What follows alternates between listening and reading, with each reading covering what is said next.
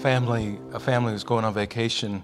It's going to be one of these long trips where they're traveling by car, and you know what a challenge that can be, especially when the children are young. I mean, even with all the wonderful technology where kids have these screens to keep them entertained with movies to watch and games to play, and yet having to sit in that car for hours and hours on end, the little ones get restless and antsy. So, one of the things this family would do to help make the time pass by a little more quickly and to to give the kids a break from staring at the screens, they would sing songs. Each member of the family would take a turn and pick a song, and then everybody else would join in and sing the song with them. Well, this family had a little boy by the name of Aaron, and it was his turn to pick a song. And Aaron said, I want us to sing the gravy song. And the father's thinking, uh, uh, hmm, I, I, the gravy song. I don't think I know that one. Are we talking about mashed potatoes and gravy, that kind of gravy? And the little boy said, Yes. The father said, Well, I, man, I don't think I've ever heard that song before. And, and Aaron, uh, little Aaron, he says, Yes, we, Dad, we sing this all the time. We sing it at church. At church? Well, now the father's really curious, you know. Aaron, uh, are you sure you know what you're talking about? I mean, there's a song we sing at church, a song that's about mashed potatoes and gravy? Yes, Dad, yes. We sing it every year at Easter.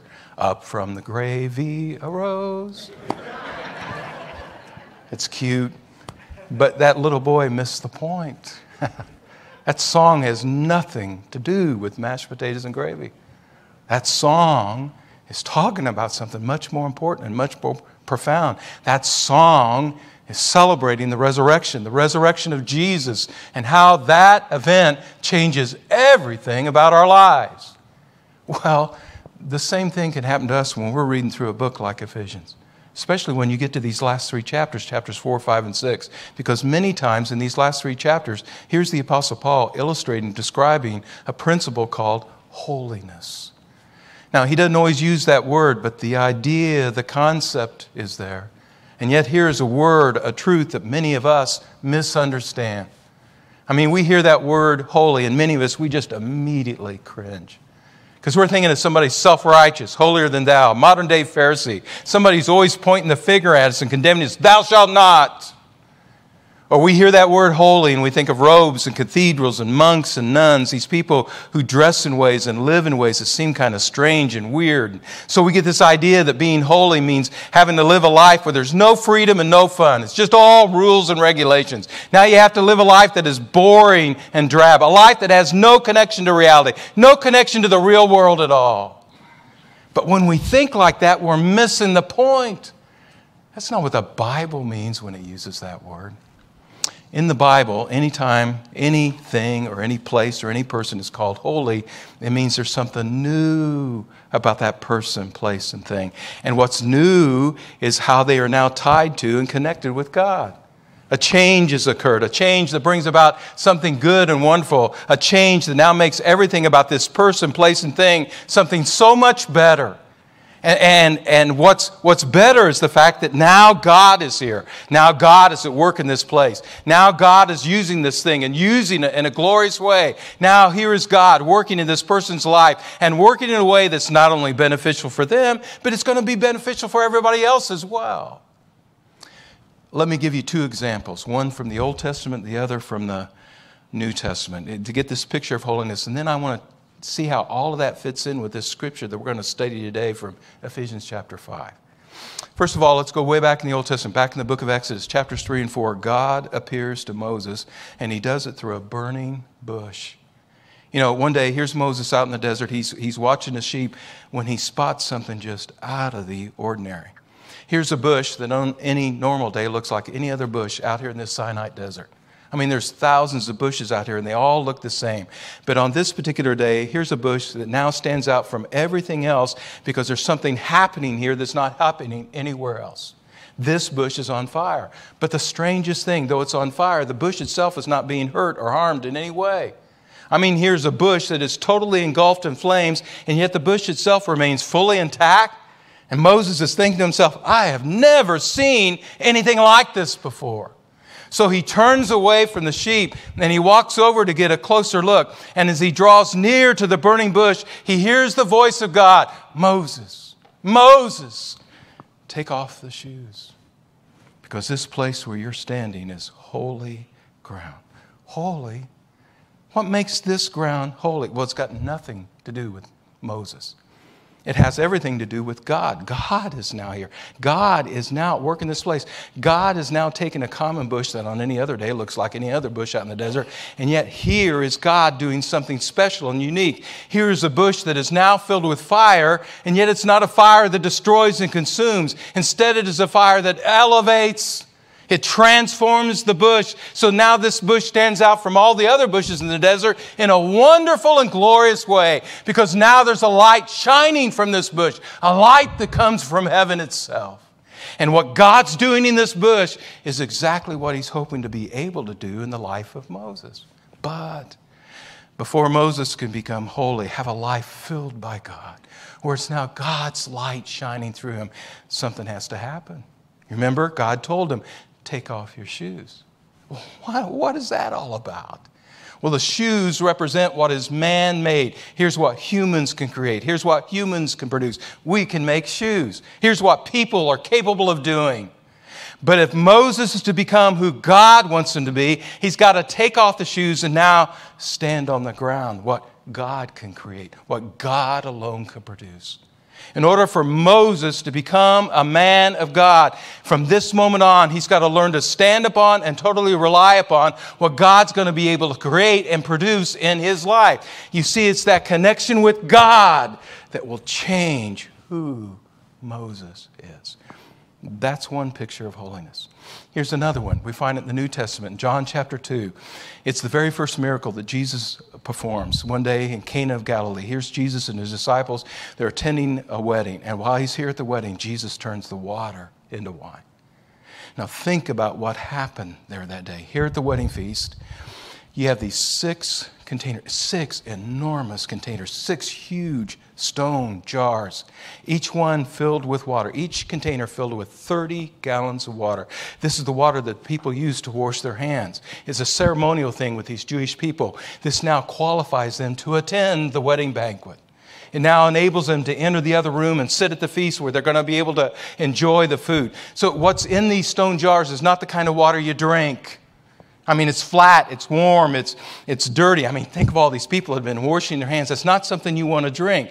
But then these six stone jars have an encounter with Jesus. And because of what Jesus does, a change occurs, a significant change. I mean, on the outside, they still look like the same stone jars, but now there's something new on the inside. Now, instead of being filled with something common and ordinary like water, now each one of these stone jars is filled with the finest wine in town, the kind of wine that brings joy to other people and fills them with delight. So here's this picture of holiness. It's not the pot, the container that counts, it's what's in the pot. So it is for us when you have an encounter with Jesus, when you enter into a deep, ongoing relationship with Him. Hey, you may still look the same on the outside, but now there's somebody new living and working on the inside. And it's not going to be long before other people begin to notice hey, what happened? Something different's coming out of your life. The way you talk, the attitude you display, the way you handle your problems, the way you care about other people. What happened to you? You're just different from everybody else. Who have you been in touch with? Who's got a hold of your heart? And the answer is Jesus. It's that connection with God who changes what we are. That's what the Apostle Paul is talking about here. Let's take a look at this. Ephesians chapter 8, from verses 8 to down to verse 20. The Apostle Paul is using all different kinds of pictures to point out a contrast. He keeps making one contrast after another, using different pictures to do it. And every time the contrast is the same, he's making a contrast between what we were, what life was like for us before we met Jesus, before we had any kind of connection to God, and then what life is like after we choose to live with Jesus. So look at the very first way he pictures this contrast. Look here in verse 8. He says, For you were once darkness, but now not the same anymore. Things have changed. Now you are light. And why? What brought about the change? Because now you're living in the Lord. Now you have this union with Jesus. Here's Paul. He's using a picture that you see all over the Bible. This picture of light and darkness, you see it on the very first page of the Bible, you see it in the very last page of the Bible. And you see the Bible using this picture 250 times in between those two pages. And why? Because here's a picture we can all identify with. I mean, even if you've never read the Bible, you just instinctively understand what the light symbolizes and what the darkness symbolizes. I mean, think about how we talk. We talk about living under a dark cloud. We talk about living in the dark ages. We talk about dark magic or the dark web or living on the dark side. And, instantly, everybody understands you're describing something negative. You're describing something that can be evil, sinister, dangerous. You're talking about something that's not good for us. I mean, we even do this in our fairy tales. You never, in a fairy tale, you never want to turn off the lights. Why? Because that's the domain of the monsters. You turn off the lights and everything gets dark. That's when the monsters can come out of the closet and they begin to climb out from underneath the bed. Or you go out in the world of nature and you understand the wild things come out at night. When everything gets dark, that's when the predators begin to prowl. I mean, nobody has to tell you this. You just know being in the dark, that's not a good thing. And then you think about the way we use that word light seeing the light, shedding light upon, seeing light at the end of the tunnel. And again, instantly, everybody knows you're describing something positive. You're talking about something that's good for us. You're talking about something that brings joy and hope. I love the way J.I. Packer, he wrote this classic book, years, this is way back in the 1970s, wrote this classic book called Knowing God. Some of you are in the Colson Fellows have been reading this book. And I love this analogy he uses right at the very beginning of the book. He says, Imagine somebody who's uh, born and raised in the, in the Amazon. I mean, that's the only world that they've ever known. They're there, down there in Brazil, in the massive, that massive jungle. That's the environment that they're familiar with. But imagine you take that person, now you fly them to New York City, and you just dump them there. Now, for the rest of their life, they're going to spend the rest of their days here in the midst of all this noise and traffic and people, in the midst of all these giant buildings. They don't know a bit of English. They don't understand the culture. There's nobody there to guide them and point out what is safe, what is not safe. And you're expecting this person all by themselves to be able to figure things out and survive? That's crazy. Or you do the very reverse. Think about somebody who's spent all their lives living in New York City. Now you fly them down to Brazil and you just dump them right there in the middle of the Amazon rainforest. And, and they don't know the lay of the land. They don't know anything about all the predators that live in this place and how to keep yourself safe from them. You don't have anybody there to help you learn how to adapt to that environment. You expect them all by themselves to be able to survive in a world like that? That's crazy. Well, so it's crazy to live in this world without knowing one thing about the God who created this world and who alone understands how this world is supposed to work. I mean, that's like trying to walk around every day with a blindfold on. You're living in the dark. And the Apostle Paul says, take the blindfold off. Just as you instinctively understand, you know this. There's a vast, vast difference between light and darkness. Well, so you need to understand this. There is a vast, vast difference between living life with Jesus and trying to do life without Him. Get out of the darkness and come to the light. Make that connection with God. That's why it says here, the latter part of verse 8 it says, live in the light. How do you do that? Well, verse 9, for the fruit of the light consists in, meaning is expressed by all that is good and right and true. But how do you truly understand what is good for you? And how do you learn to discern between what is right and wrong? And how do you make sure you don't get deceived and tricked and led astray by what is false? Verse 10 find out. That means dig deep. That means take whatever time is necessary to really check this out and try to learn what pleases the Lord. you ever have one of those days you're driving down the you're driving down the highway and it's a gorgeous day outside. I mean, as you're driving down the highway, you're just surrounded by all kinds of beautiful scenery.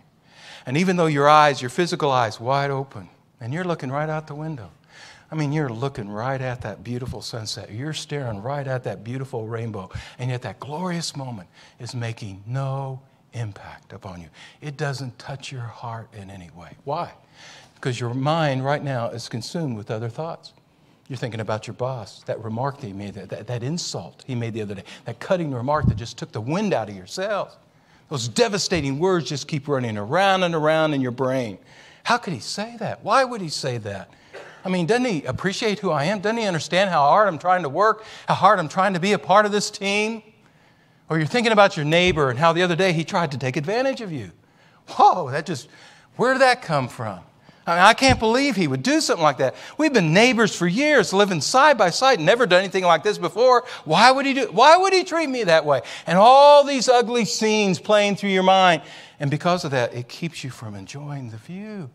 It keeps you from seeing and appreciating all the goodness of, uh, of that which surrounds you. And why? Because your head and heart is now dominated by something else. See, the problem's not out there, it's in here. How do you change that? You can't, but God can.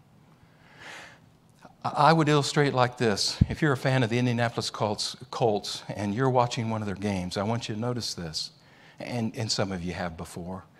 While you're watching one of their games, I want you to notice our coach, Frank Reich. While the game's going on, he's standing on the sidelines. And while he's standing on the sidelines, you'll notice he's never standing there alone. Never. Throughout the entire game, he's got a headset on. And throughout that entire game, he's talking to somebody else and he's allowing somebody else to talk to him. Who is he talking to? Is he talking to his wife? Talking to his kids? Is he making a call to a local restaurant and uh, making arrangements for an after game snack? No. No, I mean, while that game's going on, he is totally tuned in to what's happening there in the field of play. He is totally focused upon his team and how he can help them win that game. But what is it that's helping him to keep his focus? It's those people he's talking to. He's talking to the other coaches, the coaches he hired the coaches he chose to connect himself with, the coaches who now sit up in the press box, the coaches who now have a much better point of view, the coaches who can see things he can't. While he's down there in that field of play, sometimes his vision gets blocked and he doesn't understand why didn't that play work? When he's down in that field of play, his point of view is just so limited. And Coach Reich knows if I want to coach this team well and help them win, I've got to have a better point of view. I've got to have that other voice in my ear constantly talking to me and telling me about the things I can't see. Well, Frank Reich is a Christian. And he knows that isn't just true for the game of football, that's true for life. You can't rely upon your own feelings, your own mood, uh, your circumstances to give you the straight scoop about what this life is really supposed to be about. You can't trust your own eyes and heart to lead you in the right direction. No, you've got to have a better point of view. You need the light that only God can provide. You need God's truth in your ear because only then do you get the truth about life, a truth that will save you. And that truth is not just for me.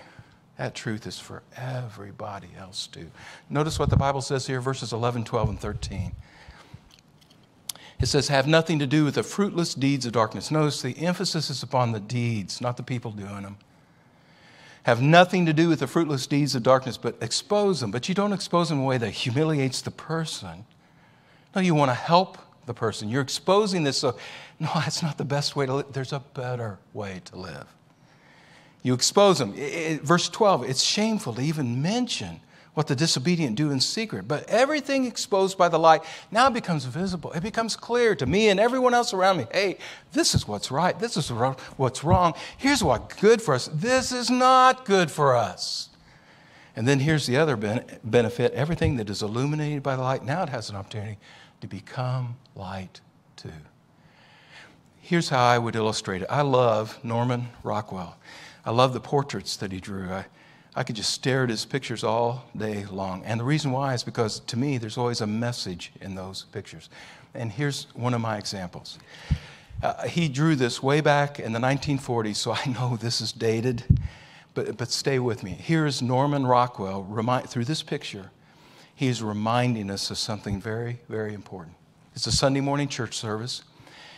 Here's a, a father and son standing together and you notice that they're dressed exactly alike. They both got on the gray suits. They're both wearing white shirts. They both have the striped navy ties. They both have a white carnation pinned to their lapel. So it's clear from the picture here's a boy trying to be like his dad.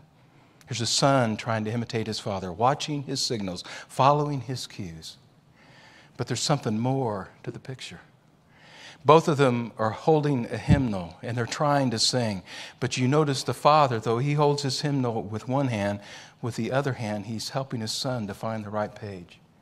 Make sure he's singing the right song so he can really enjoy this moment of worship. In other words, with one hand, the father's worshiping God, but with his other son, hand, he's helping his son to connect to the Lord too.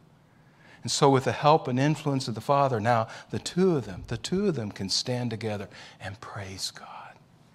Now, whenever I see this picture, it just brings a question to my mind. I begin to think, is my life, the life I'm living right now, the life I live in my home, the life I'm living here in this church, the life that I live here in this community, is my life helping others to connect to God? Is my life, the way I'm living my life, am I helping to draw someone else closer to the life and love of Jesus? Remember how Jesus taught this? Jesus taught us how to pray. And one of the ways he did that, he gave us a prayer, an actual prayer to use. And one of the lines in that prayer is this May your kingdom come. And may your will, God, what you want, what you desire for us, may your will be done here on earth as it is in heaven. Meaning, God, take what is true about heaven and make it real here in this world. God, give us a sample. Give us a preview of what heaven's going to be like by giving us a taste of heaven here on earth. How does that happen? Well, say I'm at odds with another person. A uh, conflict has come up between the two of us. And whenever that happens to me, got to be honest, my flesh, my sinful nature just takes over. It encourages me. Just hurt him, punch him, gossip about him, or just avoid him. Uh, forget about trying to be their friend. You're never going to get along with somebody like that anyway. And then all of a sudden I realized, but that's not how they do relationships in heaven. So I have to swallow my pride. And I have to pray, Lord, fill me with the life of Jesus. God, this, this doesn't come natural to me. This is not something I can do on my own. God, would you help me so I can take the initiative? Give me the courage and the grace to go to that person, to approach them, and see if we can reconcile, see if we can learn to forgive and get on the right page. And every time I do something like that, I'm taking what is true about heaven and making it real in this world too. Every time I take a chunk of money and I, I give it to another person, rather than just spending it all on myself, I give it to somebody who's hurting and really in need, I'm taking what is true about heaven and making it real in this world too. Every time you show the love of God, every time you go out of your way to reach out to somebody who's lonely, you make sure you include them in the group. Every time you reach out to somebody who's down and feeling defeated and you try to encourage them and lift their spirits, every time you notice somebody going astray and wandering off and getting off the right track and you, you go out of your way to, to challenge them to get back on the right road, every time you're doing one of those things, you're taking what is true about heaven and making it real in this life too. You see, when Jesus taught us to pray, may your kingdom come, may your will, what you want, what you desire, may be done here on earth as it is in heaven. Jesus is saying every day, make it your mission, your aim, your prayer. God, fill me with the life of Jesus so others can see what he's really like. God, give us a taste of heaven here on earth. And that's what the Bible means when it calls us to be holy. Let's pray.